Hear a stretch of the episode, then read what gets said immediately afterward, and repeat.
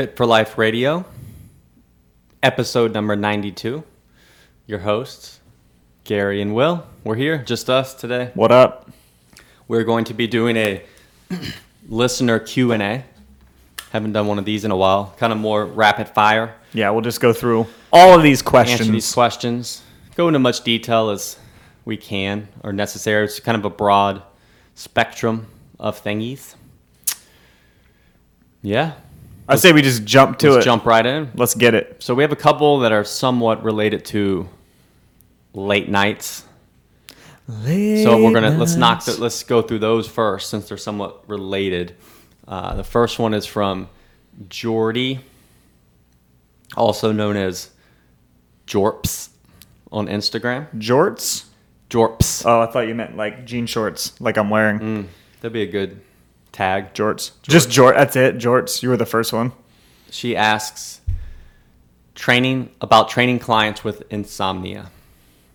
So There's a lot of I don't think I'm not sure completely. What I take from is is she's wondering kind of yeah maybe the parameters how you would handle someone who's not sleeping, staying yeah. up late. Sleep is terrible. Um, what's the you want to get the official yeah. definition of insomnia? I got you. And it's one of those words right where people maybe use it as like hey I'm just a night owl or I don't or maybe that you're clinically diagnosed with insomnia. Yeah. So insomnia is a common sleep disorder that can make it hard to fall asleep, hard to stay asleep, or cause you to wake up too early and not be able to go back to sleep.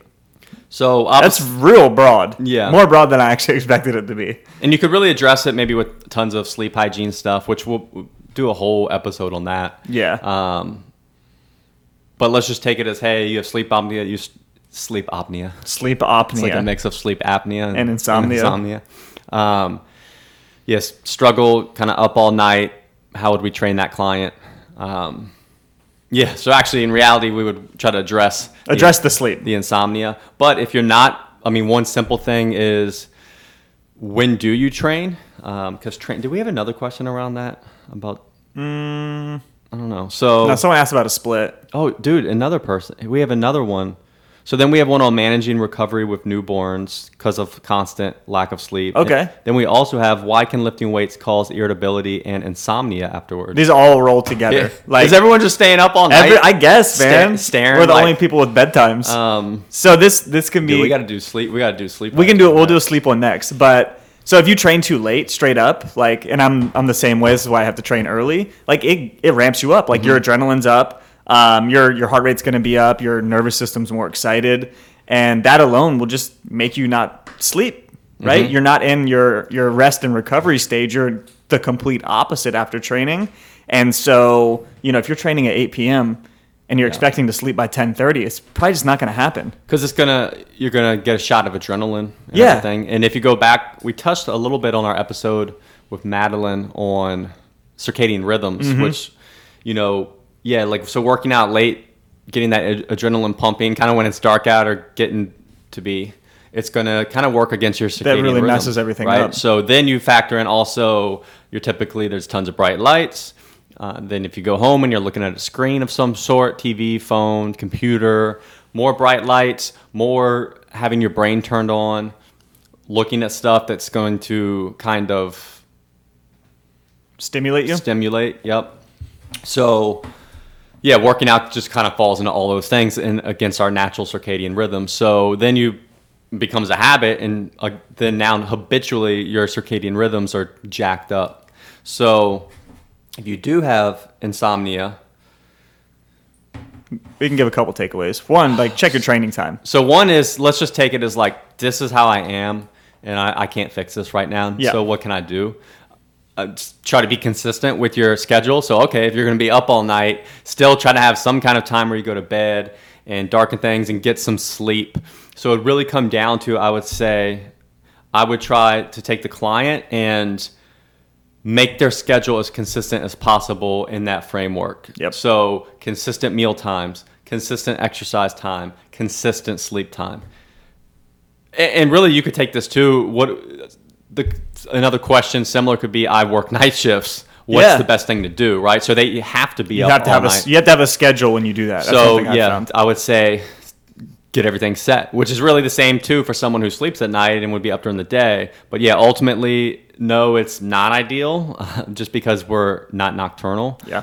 But try to be consistent. So again, yeah, the main things, your meal times, your sleep times, your wake times, your, Your exercise times. time, be as consistent as possible with those things. Yeah. Yeah, that's a big one. So hopefully that helps. Now let's slide on over to it was Tim, Timmy Tim? Mr. Tim. Tim, uh, I don't want to say his, let's see here. We don't have to say last names if you don't want to. Just Tim. Geppert. Gipper. That's what I'm going with. All right.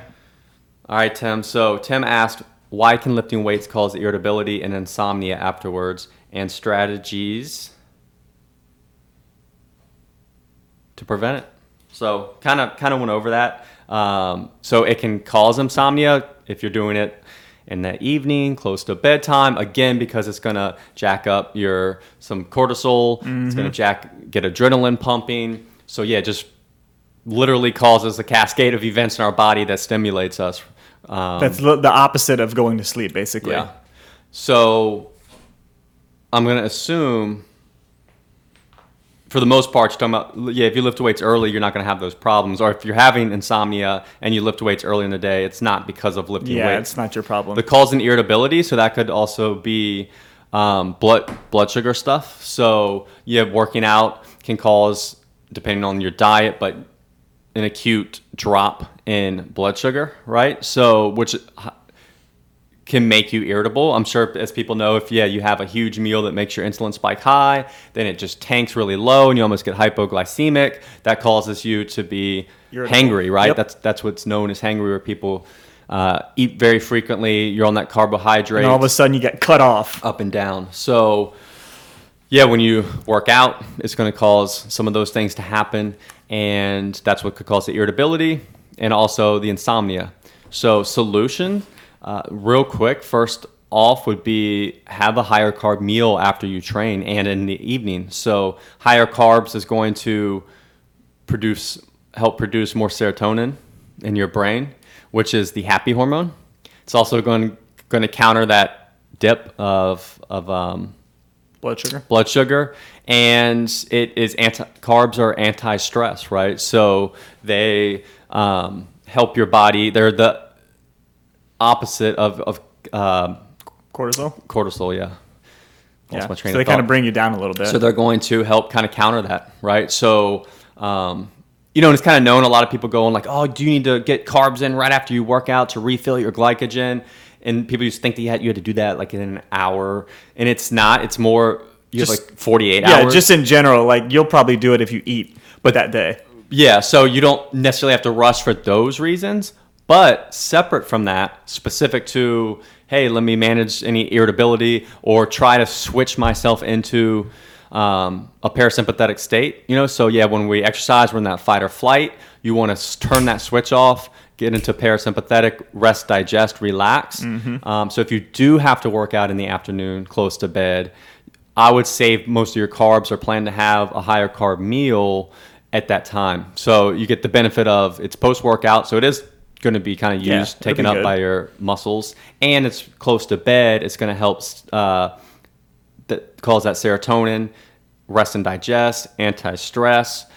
So that would really probably be the best simple, practical Uh, I like that a lot. tip for managing those those things. That's probably the best one. I think that had the biggest impact. Yeah. It's funny how some people do that naturally. Like there's some people at the gym, they're like, oh, I, I work out and I sleep so well. I just go home and eat and then go to bed. Mm-hmm. I'm like, damn, I wish I could do that. But I think they just switch into that parasympathetic so easily compared to Yep. more high strung people. And like we said on the first one, you know, if you do something does get to be really routine, then there becomes a certain comfort with that. Oh, yeah. So you can kind of yeah fall into place somewhat. Um, so yeah, so with those things, carbs are going to be your friend mm-hmm. in that post workout meal and before bed Yep. To manage that. And ultimately, if you if you, I, in an ideal world. So again, if you have control over your schedule more so, then yeah, I, I would just work out earlier in the day. Yeah. You know, if that's something you struggle with, like that would be step one if you can. You know, just work out earlier, move your workout away from from nighttime, um, and don't be afraid of carbohydrates. No. They are a tool. You know, I always I get pissed when you hear like people will always be like, they're not an essential nutrient. You know, which is true. The only know, Technically, you have- yeah. There's a few amino acids and a few fatty acids you have to have. Carbs are not essential, but They still um, help. you know a super active lifestyle is not essential either we just you know like that's a that like something we can do because of the, our current environment that we've created And carbs can support Um, that. and carbs are a tool to support high activity levels so not just for like oh carbohydrates is fuel it, it's also hormonal responses and things like that that it affects majorly so keep that in mind then the third one on this uh, insomnia train we had from Just the baby one? Do, do, do.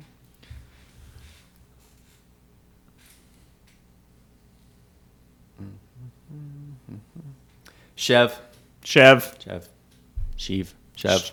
Chip. My man, he uh, I think he just had a baby, new or new, newer father, um, and he asked, which would make sense,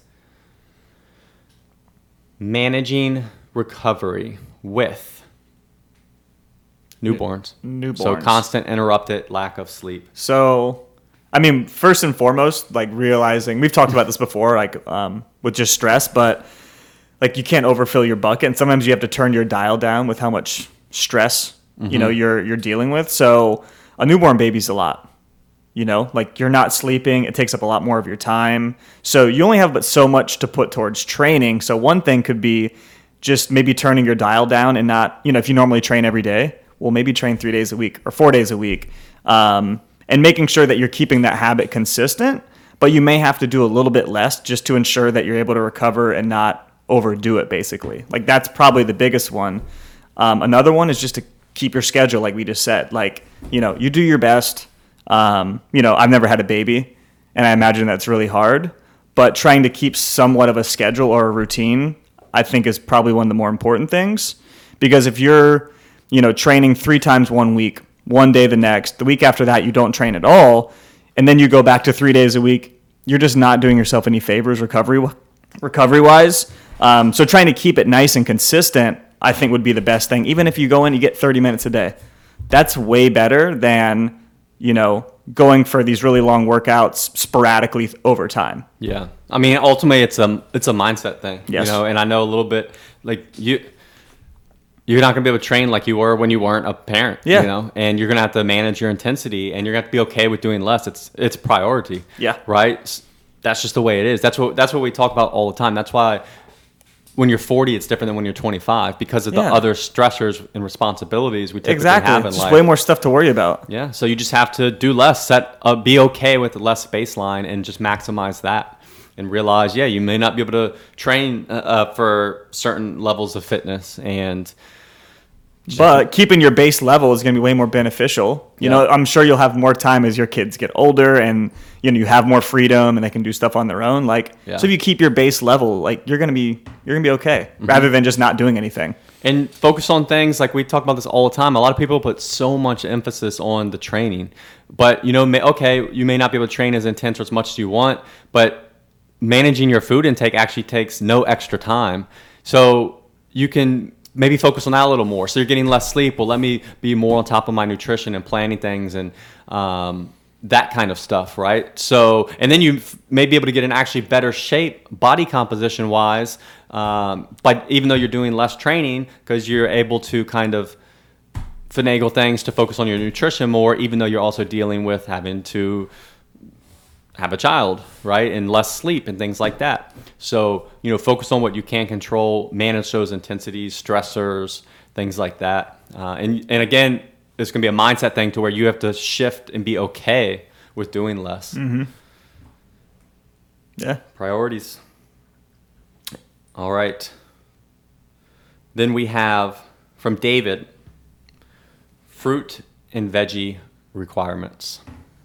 So, um, David, he had topic. also asked a couple weeks ago about like the fruit and veggie colors. You know, ch- you know the different Taste the rainbow. taste the rainbow. So I see where you know I know David's like really stressing um, something, whether you know there was some recommendation or um, just trying to be perfect with these things. So for one, I would say, look, no one really ultimately knows, right? Like, um, and it's all context dependent.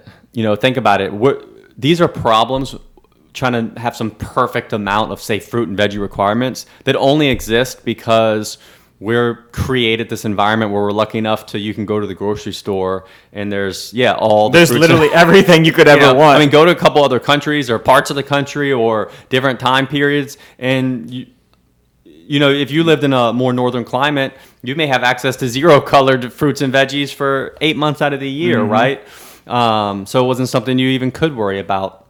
The reality is, we know that there's um, through observational studies and things like that, that there seems to be, yeah, there's like a net positive to eating fruits and veggies, right? So it could be the fiber content and it helps you eat less of other foods. It could be the phytonutrients from some of the different colors.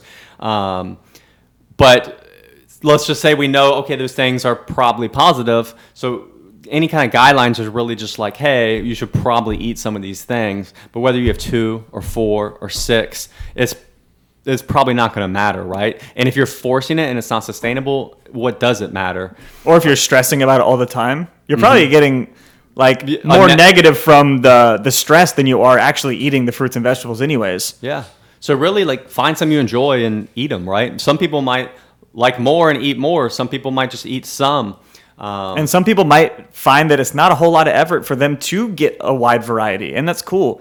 Like I know the both of us don't want to buy a bunch of fresh vegetables, you know, every week and figure out how to fit them into a meal. It's just honestly, it's too much work for me, and I don't feel like doing it. Nor would I probably consistently do it. So I have my staples. Mm-hmm. I buy those, and I'm cool with it. And it may rotate, you know, throughout the year. I'll y'all have different things, Yeah. and I'm I'm good with that. Yeah. It's good enough. But if you have, you know, a piece of fruit and some veggies with each meal, I mean, if and if you varied them, well, there's there's six right there, so that's Yeah. going to be plenty. Um, I, thi- Exactly. I think believe like the updated recommendations are like try to have five servings of eith- of fruit and or veggies, right? Yeah, just combined. And a serving, a lot of times, you know, like half a cup of berries. That's nothing. Most people It's really a- not much. a cup, right? Uh, half a cup or a cup of you know leafy greens or something. Whereas if you made a salad, you're normally using like three cups. So it's really if you just think of it as simple as like have some fruit or veg with each meal. If you're eating three meals a day, that's going to be anywhere between three to six servings. Which I would say is enough. it's going to be fine, right? And if you want more, like it's fruit and veg, like have more. Yeah, You know? exactly. You're not Um, going to eat 12 apples. but this is where it is context dependent. What if someone under eats or they train a ton and they have very high calorie demands? Well, then you may find trying to eat six, seven, eight servings of fruit and veg makes it harder to meet your calorie demands, right? So in that context, you, you might need to eat a little less.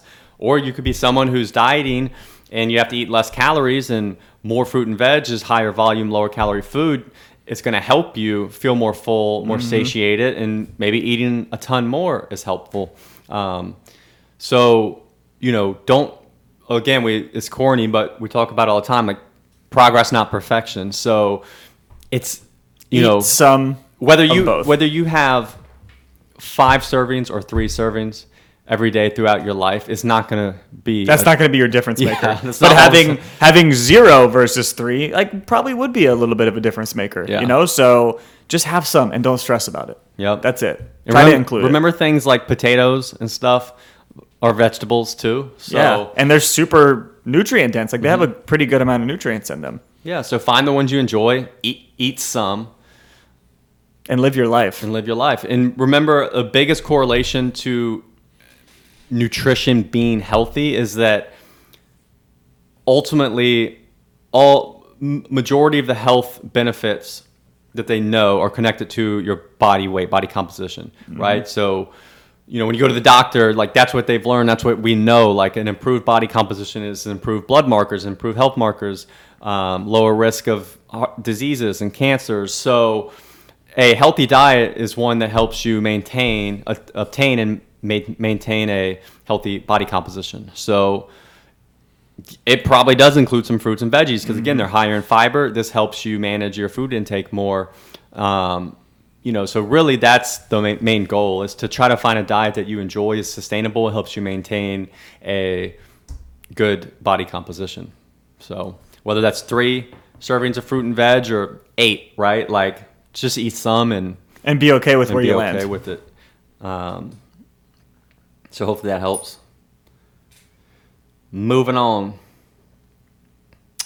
Valerie asks, out in old coastal member, Valerie McLean. She's out in Germany. Germany. Germany. Germany. She asks, injuries. Are some people more injury prone because of lack of sleep, poor nutrition, poor recovery, etc.? Yes. Yeah. So- for all of those reasons. um, and more, which so Yeah. we'll go into. So obviously, yeah, if you ha- if you have less, and all this comes down to recovery, right? So lack of sleep, poor nutrition, and she says poor poor recovery. Yeah, these things all lend themselves to poor recovery. So realize when you are training, playing a sport, doing something active, and you you're breaking your body down and then has to repair and recover come back stronger better but if you're always breaking yourself down you're not completely repairing you're more Yeah, you're more prone. Prone. Like you're, so to speak, chipping to away injure at yourself. And I was actually discussing with someone yesterday or the day before about that's why I think you see like all these injuries in high school, college, pro sports because now, you know, you there's social media, so now players are like, oh well, they're playing their sport. They're practicing for their sport, and then they're training, and they want to show, oh, you know, I'm training harder and, and more than everyone else. No days off, hashtag no days off, Yep. you know. And then all of a sudden you see ACLs and stuff getting torn left and right, and people just aren't recovering. And Hundred percent. it's ma- yeah, it makes them more injury prone, right? Yeah, so straight up. As far as what we can control, that is a bigger. And then as you age, that's another factor we can't control. But then people do not take it into account. No. So we age, we don't recover as well. You may be doing more or less rest, and yeah, again, so that's now you have the factor of poor sleep, poor nutrition, poor recovery, and you're older. Now you're more. thinking You're way more scale, likely. Now you're more injury prone, and then some people just your God-given structure and nature is going to make you injury prone, Yeah. right? Like you can look at um, someone's wrists and elbows, right? And if someone has a little teeny bone structure, and this could go both ways, right? Were you looking at both of our wrists Yeah. when you said that? So if someone has small joints and, bone, and bones and they try to do a sport like CrossFit or football or something that's higher impact, you're going to be more injury prone than someone who's more robust. Robust. Same thing though. Flip it. Look at runners, right? Yeah. So smaller bone structure, things like that are going to make you less injury prone with the sport like running. Whereas then if someone's, you know, Has big joints. They're big usually a little bit thicker. bones, They have a little more muscle. weight. They're going to be more injury prone for something like running. So another big factor in that is what's the activity? What's your natural body types and body structure, Mm-hmm. and how's it going to lend itself to that? 100%. You see this a lot with sports at a high level. You know, watch the Olympics and all these niche sports, and really half the battle is How you're born. how you're born. Yeah. Like, does your, you know, a perfect example, people would always, especially in the 80s when we were learning a lot, you have like a, like ballerinas or whatever.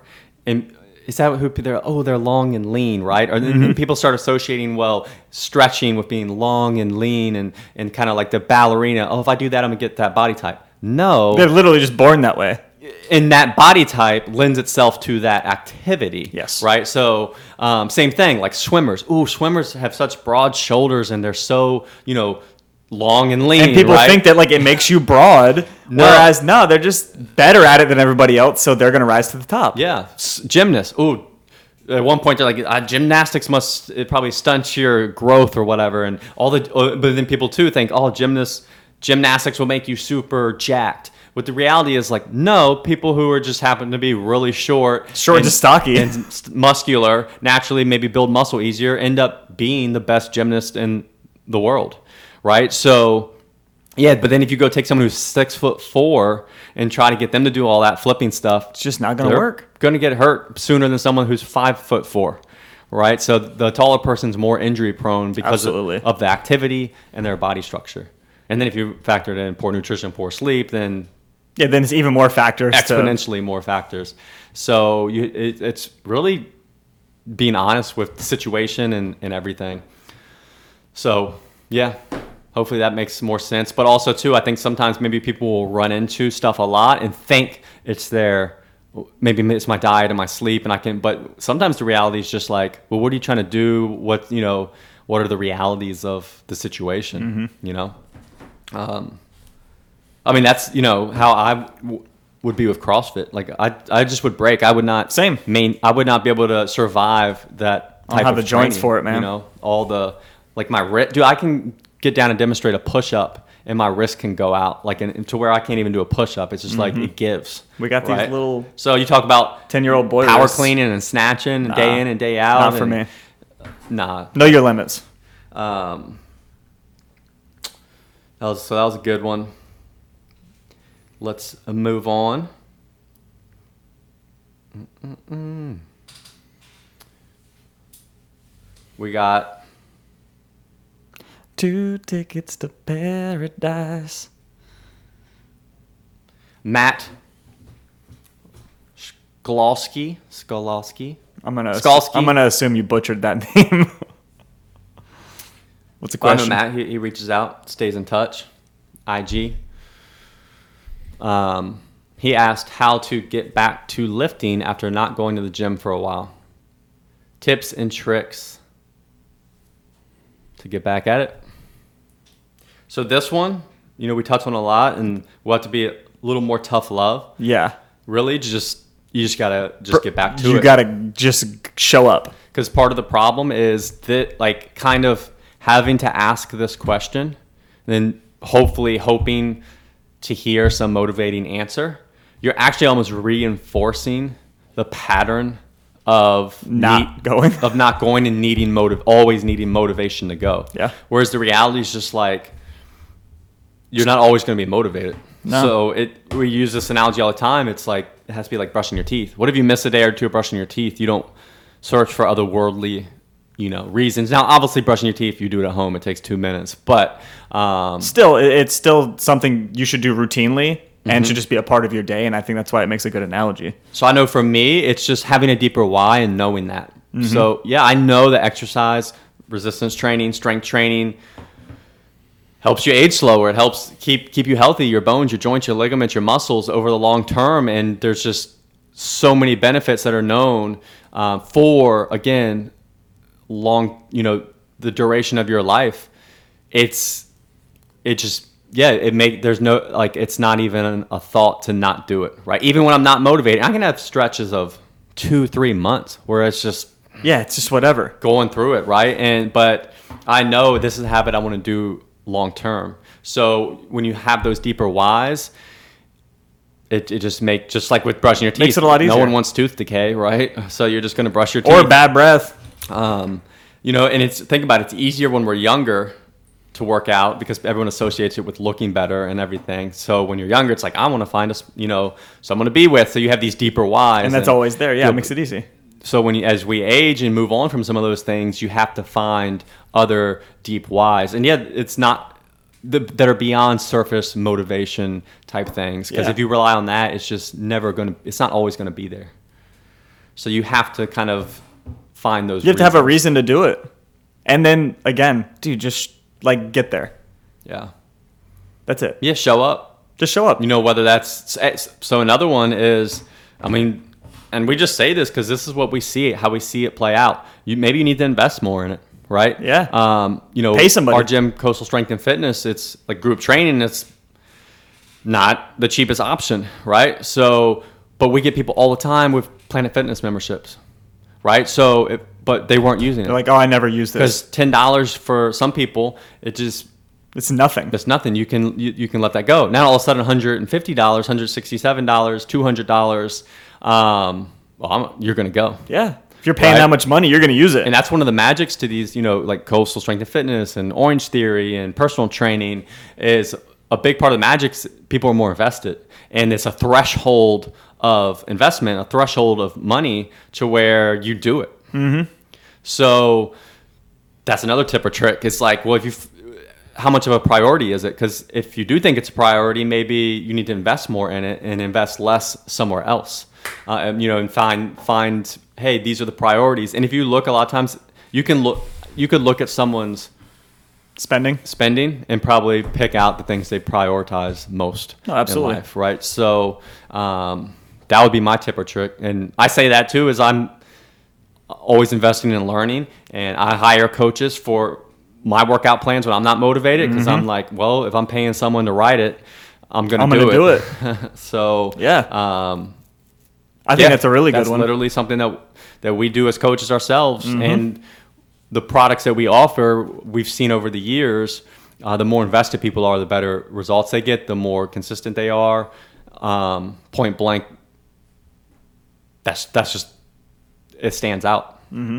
So I would look to invest or and, find a deeper why. Yeah, ask yourself why.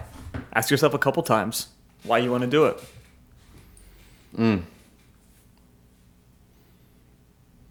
All right. What do we got? Mr. Robbie V on Instagram. Robbie V.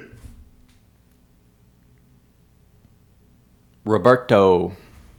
So, Roberto, good question. He asks how working out will boost your self confidence and make a positive impact in your life.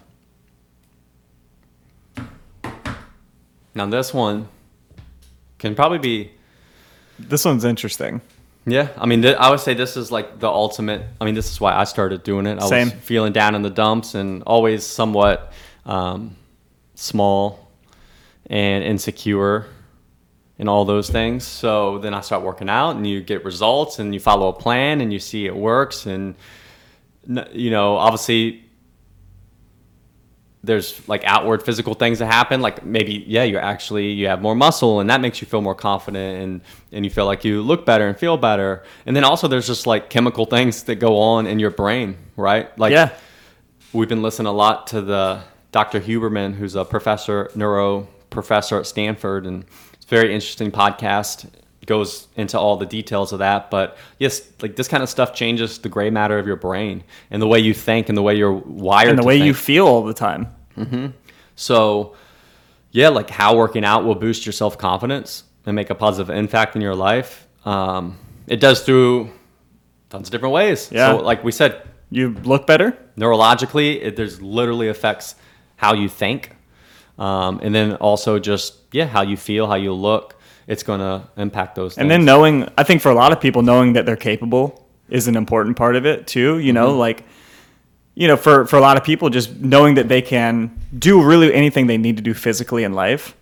And, you know, that may be picking stuff up, playing with their kids, going for a hike, and coming back and being like, I just did a hike and everybody else was dying. And I, like, felt like it wasn't anything. And knowing that everything that you did helped you get to that point just makes you feel able.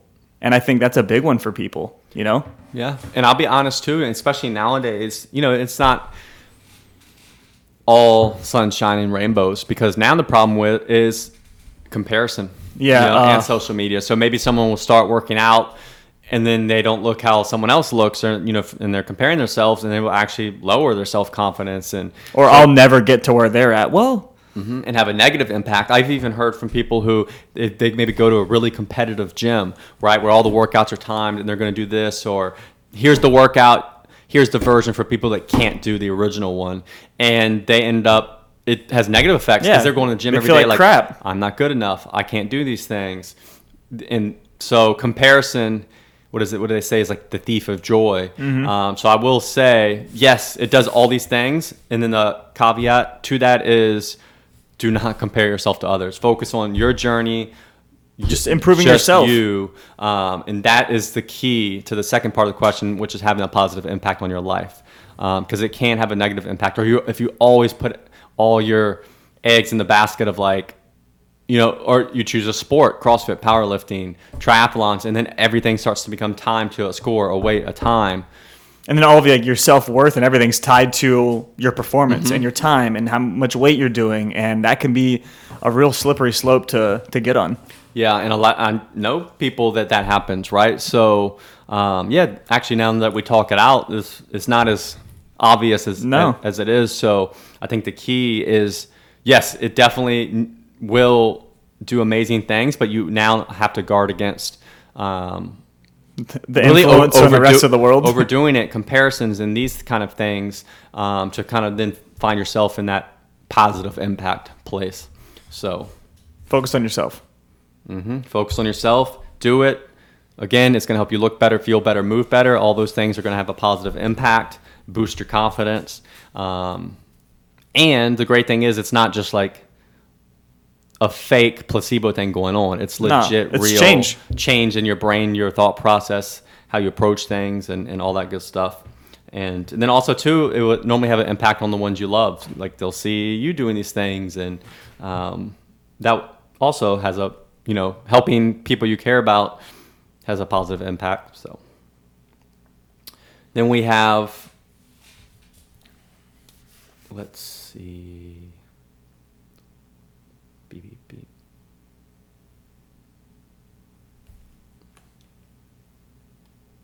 All right, Kyle, my man Kyle. What do you got, Kyle? K Dub Canada. He asks, the ideal minimalist push pull legs arms split that worked for you, se- sets, reps, and rest periods. It's a lot of. So for one thing, I'll say, like most, like all, like most of all these things don't matter. Everything per works. Se. I, I would want to say like, what works for me, it, it ultimately works for me because I enjoy it and it's sustainable. Um, so even push pull legs arms split that's not something i even actually do much i've done it a little i just typically would do push pull legs but whether someone does push pull legs arms or upper lower or full body um, if you hate it you're not going to like it you're not going to be consistent it's not going to work for you. So just because it worked for me or you know yeah, Yeah. That, that's the situation right? Now obviously if someone's like a pro bodybuilder trying to max it yeah there's like details but i'm not. For us. just- yeah to be fit for life and these things so if that's who i'm going to talk to. Um, so yeah so the question ideal minimalist uh, pull push legs arm split that worked for me um, again like everything's worked works you know it, it really just comes down to what you like and minimalist so that's yeah less exercises um, again that's another personal thing right like i prefer some people might not like that um, but let's yeah assume okay someone's looking for that um, Best bang for your buck. I would say, and and again, so much of this comes down to more enjoyable, sustainable. So I prefer less exercises because there's less to, like, you can pour more of your energy into less and get better at less. I- I'm the same like way. we even see this at Coastal. If we have workouts that you know have too many complicated exercises, like people are going to be overwhelmed and distracted, right? And they're not going to push on really anything. um, so uh, the reason I would do that is because so I'll say four four exercises in general per workout, Mm-hmm. right? So, um, but sometimes if then you have little stuff, so five. But yeah, four to five is what I like personally. Um, and push pull legs, arms. He may have seen where I was doing that at one point, somewhat recently, but really that was actually a compromise of um, my workout partner likes to work out four days a week. I prefer three, and then so we normally would do where we do push pull legs and rotate, like so it'd be like Monday, when uh, Monday, Tuesday, Thursday, Saturday, and we rolled through push pull legs in those four days. But Saturday morning at the gym, it's packed, and if like uh, push day lands on a Saturday, There's no chance, it's man. awful. Like everyone's like using all that stuff. So we added the arms in because we, so we could just kind of have a day. It's like whatever you're going in, you're really getting a pump, bicep, tricep stuff. Like we don't have to stress over Finding a bench. yeah, and, and, it's that. more and it's more enjoyable, right? So it's funny. Like again, most of my decisions are not made off of 100% what is the most I- ideal. pr- results producing. It's more like at the end of the day, too. I just work out because I I Yeah, like, you enjoy it. So yeah, actually, if you were to if I had to answer like what is the ideal split that's worked for me, I, it would not be push pull legs arms No. because um, yeah, I mean just a whole arm day typically it's just I don't need it right like it's not gonna make that big of a difference. No. So um, for me, push pull legs three days a week, eh, just rotating through them. Um, with about four exercises focused on two sets, typically working up to a heavy, all out set with one back off set in a six to 12 rep range. Perfect. When I can do a weight for 12 reps on exercise, I go up in weight and then work that weight until through that range until I can eventually do it for 10, 12 again. Um, Boom. sticking with the same exercises for the most part because so you can get efficient at them, be confident with them. Yeah, and then just That's what progressive, that's what I progressive do too. overload over long periods of time. Um, and then sets, reps. So yeah, sets like I said, two per exercise. Really some warm ups, working up to the main top set, Mm-hmm. then going a little lighter, backing off for a second set. Reps six to twelve. Rest periods longer for sure. Um, three minutes. I do three minutes before a work set, and then like I'll do like 90 seconds between warm ups, three Yeah. before a work. and it dep- you know uh, It depends rear on the foot elevated, exercise. elevated split squats four five six minutes Yep. sometimes you know if i'm my heart's pumping and I'll rest between legs as well. yeah. So tricep extensions Yeah, you don't only need five minutes between that. so you know a lot of it's like what kind like It's how's your heart rate things like that Yeah. but um, so yeah in general preface it by saying most of my decisions are made off of well what do i uh, you know i'll take okay what's optimal and then i'll be like well what do i find that middle ground of what's sustainable for me um, so that as close to ideal that's worked for me as a regular dude not great genetics um, not awful genetics but so yeah push pull legs hitting each of those once a week focus on progressive overload two sets each exercise six to 12 reps two to four minutes rest that's it. Boom. then we have from wit kent Ooh. you know her This will be juicy. Whitney kent cookie savant Yeah. on instagram that's not her instagram name No. she, she is a cookie savant She is. what's her instagram it's like Uh, damn the cozy cookie. Jesus. Cozy cookie VA. Cozy Cookie. She asks phone apps that you find helpful or maybe not helpful, like MyFitnessPal, weight tracker, step counter, things like that. And so it's a great question. We could almost have done a whole episode. We could do a whole episode on this too. Um, so even beyond just the specific things in general, here's kind of the stance with um, trackers, right? So, and we've been over this. Wasn't there a book too that talked about? yeah, it was um, uh, Brian MacKenzie, I think, that had a book on. Was it called Unplugged? Yeah. Yeah. So here's one negative thing with all these trackers and technology, is it moves us further and further away from internal cues. Absolutely. Um, so you become so overly reliant on technology that you're not checking in on yourself Yeah. and how you actually feel. You're just like the watch told me I feel this way. Yeah, and then you also have to follow through with what the watch is telling you. So I know like the Whoop band. So there's a Whoop band or an Oura ring, which tracks your HRV, heart rate variability, which is supposed to kind of tell you, hey, how r- your readiness to train at a certain intensity that day. Yep. And if you can't just say, oh, this thing tells me I'm 95%, I'll, I'll yeah, let's do that. Let's train hard today. You listen to it when it tells you what you want to hear, and then one day it could tell you five percent, And you're like, and you still uh, well, I'll still do it. and you still go train hard or whatever. So that's not going to be helpful. Um, so, but then too, a lot of times if you just listen to your body, the cues it's giving you, You'll know. you know, you can listen to your digestion, to your sleep, to your mood, those kind of things, and get some answers. If you start relying on technology for everything, you lose touch of the, of those cues. Um, that's why. So me personally, don't the only thing I use, which so I have gone on and off and noticed a benefit in um, tracking my steps, right? But I've also at one point had like the watch and stuff gets too overwhelming, too much. So I have it on my phone. Now, obviously, I miss stuff if I don't always have my phone with me. But I just, what I notice if I don't, because the way my day is, a lot of computer work, I can, if I don't really do force myself to go on walks, I'll get like only 3,000 steps a day. But when I then look at my counter on my phone and see I'm only at that, It's a reminder. It helps me. Okay, I'm gonna go out and get some steps, and it gives me just enough accountability to, for the most part, get where I want to be. I have a goal of 10,000 and I normally end up between 8 and 12.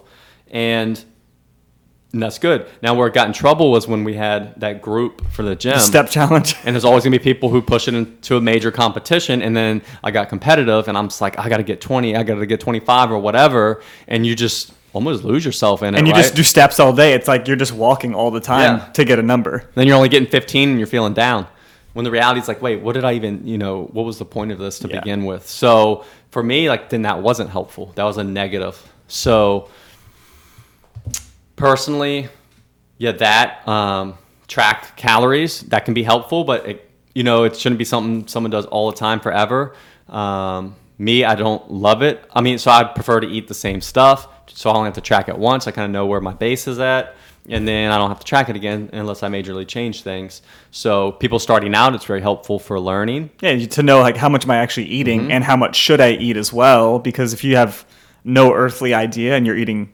four thousand calories, well, we need to see where you need to be. Yeah. Um, and you need to feel what that feels like too. Yeah. So it can be helpful. It's almost like looking in a mirror when you exercise. It can be helpful for you to become aware. But if you become over reliant on, say, the mirror while you're working out, it's going to detract Mm-hmm. from what you're doing. And so some people are like super type A, super data driven, and they can be really good at just collecting data and knowing it's just data, right? So, uh, and a lot of those people, they can use this stuff for very much benefit and very little downfall because they're able to do that. And they separate a lot of the emotion from it, and they just And act on the data. Yeah, a lot of people, it, it becomes more, it becomes Too they, much. They can't do that, right? So they end up, um, the tr- the tracker kind of becomes like some a chore, Mm-hmm. you know. So it's like, oh, I have to do this to lose weight. I have to track my calories. I have to track my steps to lose weight. So now it's almost like you hold a grudge against it. Um, you you may think like. Um, it, yeah, again, it may overwhelm just exercise. So you start to tie all these things in with exercise and eating, and just and how many calories you burn during a workout. create a disdain. Yeah, and so- then you start thinking like, well, that wasn't enough calories. It was a bad workout. And then there's a negative connotation to something that like Mm-hmm. should be a great thing. And unless you hit this astronomical number of calories burned, it was a bad thing for Yeah. you. And that's not a very healthy mindset to have. So that's what you know, the opposite of helpful. yeah. So really, this- you'll see, and similar to a lot of the other questions, there's no the answers are like it depends and maybe right. It's- Always. and it's really about finding what works for you. Mm-hmm. Again, so like yeah, for me, now that I think about it, I I track my calories, but only really just to get an idea and have a base, right? Yep. It's not something I do every day. Um, so I, yeah, use MyFitnessPal for that. Um, I track my steps, uh, but really just to keep an eye on them. I don't like You're not obsessed go over the day and be like, I have to, you know, I just kind of see, oh, I'm, I'm going to need to go on more walks, I do right? the exact And I thing. use just whatever's on my phone for that. Um, and then I, what was the other one I was thinking of? Crap. Oh, I track my workouts with an app called Strong, Mm-hmm. where I log like my top sets and things like that. But I'm very good at it's just data. It gives Yeah, me something this is what I did to. today. I don't really like lose. I definitely, I just, I don't lose sleep over it. It's not the end of the world. It's not. Um, it's just hey, data for me to over time be able to see hopefully the trend, Yeah. things trending where I want. And yeah, I am more type A. I like this data. Like I like to look back a y 14 months ago and I can see what my workout was, have an idea of how many calories I was eating and what I weighed. And that data is helpful and nice for me, right? Because I'm very good at just, yeah, it's just data. Where someone else is going to drive them nuts. Um, and then some of the other things that are out there. So, yeah, you have your calorie trackers. With those, the one thing we would suggest no one doing is tracking your calories burned. oh god, yeah. That's there's just It's just nothing a good. dangerous A, it's game, not man. correct. B, it's not. It's not worth the There's stress. just no There's no reason to do it. nothing good will come from it. Yeah. So don't try to make up for the calories you burned with your food because you're going to be juggling more things than you can imagine. And then more popular, some of the newer stuff is yeah, like the Whoop bands, the Oura rings, Mm-hmm. and those track what's well, a bunch of stuff. Your sleep, so, Your readiness. So all these sleep trackers. Again, I do not use them because it starts to get too Stressful? Stressful. Those do for me, um, and I don't really have trouble sleeping. So that kind of data I feel like would actually make my sleep worse. Because then I, now I'm like, Then you go to bed and you're like, I hope I sleep well. yeah, and then maybe I get competitive with it, you know. Yeah. So, but if it's somewhat something where tracking that, so now you're prioritizing it, and yeah, you do then create a better sleep routine, and you're prioritizing your sleep. Like that could be super helpful. So for where, so for me, it's like that is not helpful. Yeah. But Somebody then for someone else, that can be the difference maker, right? So that neither person is right or wrong. So it's understanding like and maybe experimenting and seeing for you how it goes. And I've done that before in some of the early stuff that it did track your sleep, and I'll, it just was too much. I was Yeah. just like worried, yeah, stressing over it, right? Um, but yes, these Oura rings and Whoop bands track your sleep, give you a heart rate variability score to kind of tell you your readiness for your day. So the other problem with that, which again might not be a problem for some people, but I just like kind of having set days to know.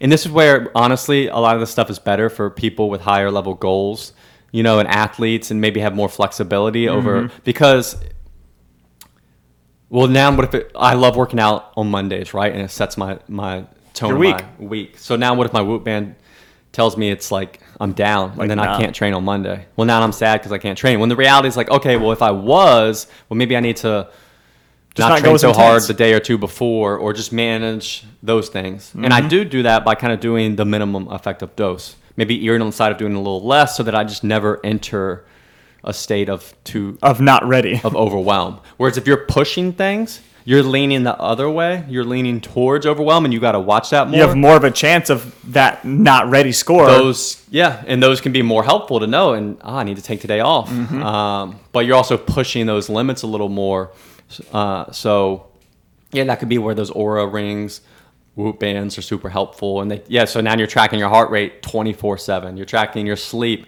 every instance you're all those things yeah, right Mm-hmm. that's too much for me personally.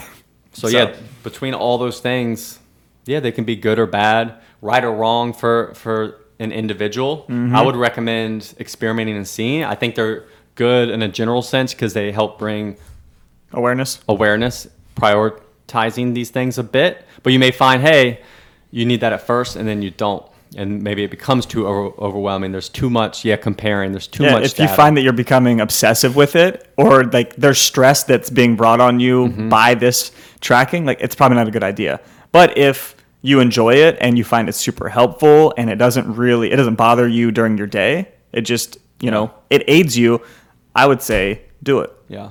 And on a general starting point, I think most people benefit from like a calorie or I'm sorry, a step tracker, mm-hmm. you know, because we lot of people don't. Yeah, just keep your base because then you're getting this, you know, same amount of movement every day almost. You know, try Mm-hmm. to find a, a range and just shoot for it, and it'll just be a reminder, like for Gary to be a little more active. Yeah. like if you're a super active person, like for me, like myself and like Diego, who you know coach during the week, I'm always gonna hit my steps no matter what. Like unless I don't go to work, my steps are good. Yeah. You know, like I yesterday hit twenty two thousand before noon coaching. So for me, like I don't really need to check in on it as long as I'm going to work. Yeah.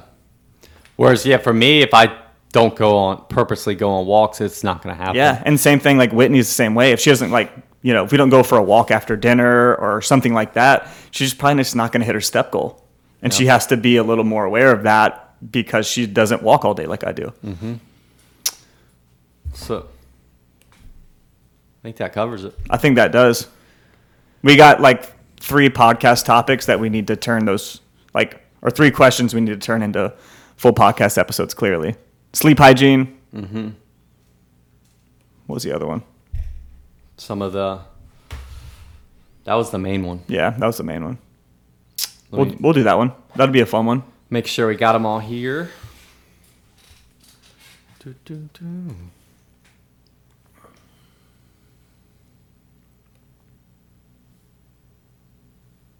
I closed it. Now I gotta Now you got to fish through. boom. Way to go. All right, we had fruit veg. I think that's all of them. Yeah. So great, great questions Yeah. as always. Hopefully our answers helped. we'll, we'll do more Q and A's more frequently. They're fun, quick hitters. Yeah. If you think of anything, hit us up. Just you can message us on Instagram or whatever. Follow us. We'll, we'll post on our stories asking for questions. Questions. Yeah. Till we meet again. See ya. As always, thanks for listening, guys. If you want to learn more, check us out at coastalfitnessva.com or garydeagle.com. We'll see you next time.